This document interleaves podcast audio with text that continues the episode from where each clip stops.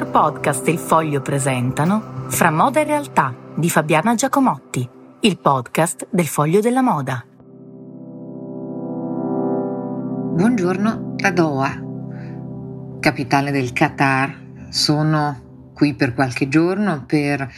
una serie di eventi eh, legati alle attività eh, dello, dello, Stato attorno alla cultura, eh, attorno allo sport naturalmente. C'è anche una grossa polemica per i mondiali di calcio di Doha, eh, di cui vanno però giustamente molto orgogliosi per il fatto di averli conquistati. Prima di dare un'indicazione su quello che vedrò, perché non l'ho ancora visto, qualche pensiero naturalmente che mi nasce dal fatto di eh, vedere eh, le donne con il hijab qui come ogni volta che sono in un paese eh, di eh, fede musulmana mi capita di pensare, cioè di essere io con la t-shirt e i jeans e la testa rigorosamente non coperta eh, rispetto alle donne che vedo, alcune appunto anche giovanissime, bellissime, eh, con hijab e eh, mi domando sempre se eh, sia questa loro volontà davvero naturale, nel senso qualcosa eh, di, a cui io credo fortemente, anche perché mm, sono nate e cresciute in questa cultura, oppure no, il fatto proprio di essere nata e cresciuta in questa cultura fa sì che io desideri comunque uniformarmi a questo modo di vestirmi e di questa modesty, questa modesty che viene giustamente chiesta anche a chi eh, entra in questo paese come turista, come visitatore, che naturalmente è il mio caso. Um, questo però mi fa anche venire in mente un libro che ho letto venendo qui, sempre legato alla condizione femminile, che è decisamente la più difficile, non ci sono dubbi. Eh, è appena uscito, eh, l'ha scritto un amico, Marcello Sorgi, ed è la storia di Mura, la scrittrice che sfidò Mussolini come da titolo. Eh, il libro è uscito per Marsilio e racconta invece delle difficoltà di questa scrittrice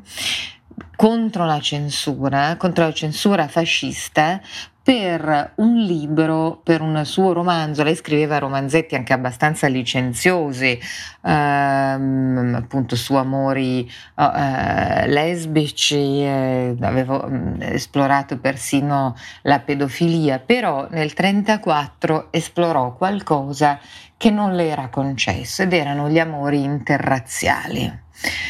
E su questo lei subì una profonda censura e eh, continuò naturalmente a scrivere, ma morì qualche anno dopo in un incidente aereo e molti dissero che eh, la eh, sua morte, mh, mm, peraltro con altre persone, con altri compagni di viaggio, eh, fu anche legata a quell'episodio. E eh, questo, questo, testo, eh, questo libro si intitola Sambadou, Amore Negro. Eh, sorry, ma bisogna tenere la gutturale perché quello era il titolo. Eh, era, in realtà mh, mm, era una storia eh, di grande razzismo, non antirazzista. Però il semplice fatto, e questo vi dimostra la stupidità dei regimi e la stupidità delle imposizioni, a proposito, il solo fatto che la copertina eh, di Marcello Dudovic presentasse un uomo eh, dai tratti in realtà quasi scimmieschi, eh, nero, eh, non vestito che stringeva una donna bianchissima, mm, dalla pelle bianchissima e i capelli biondi, fu sufficiente perché Mussolini e tutti i suoi scherani si lanciassero contro Uh, la, um, il testo e lo facessero sequestrare. Peraltro riuscirono a sequestrarne poche centinaia di copie sulle migliaia stampate perché Mura uh, aveva in realtà grandissimo successo. Mura era eh, lo pseudonimo tratto da un romanzo di Anni Vivanti, amante di Giosuè Carducci, di Maria Assunta Volpi Nanni Pieri, che eh, in quell'Italietta di allora, eh, anni 20, fine anni, fine anni 10 in realtà inizia a scrivere, anni 20, anni 30, che era ancora grandemente analfabeta, vendeva appunto milioni di copie, soprattutto alle donne, donne che ancor più avevano problemi ad accedere al, a un'educazione ehm, regolare e a, a, completare gli studi. Quindi questa storia e eh, il fatto di essere anche qui, di continuare a vedere le difficoltà femminili su ogni campo, vi devo dire che eh, mi lascia sempre un po' in dubbio.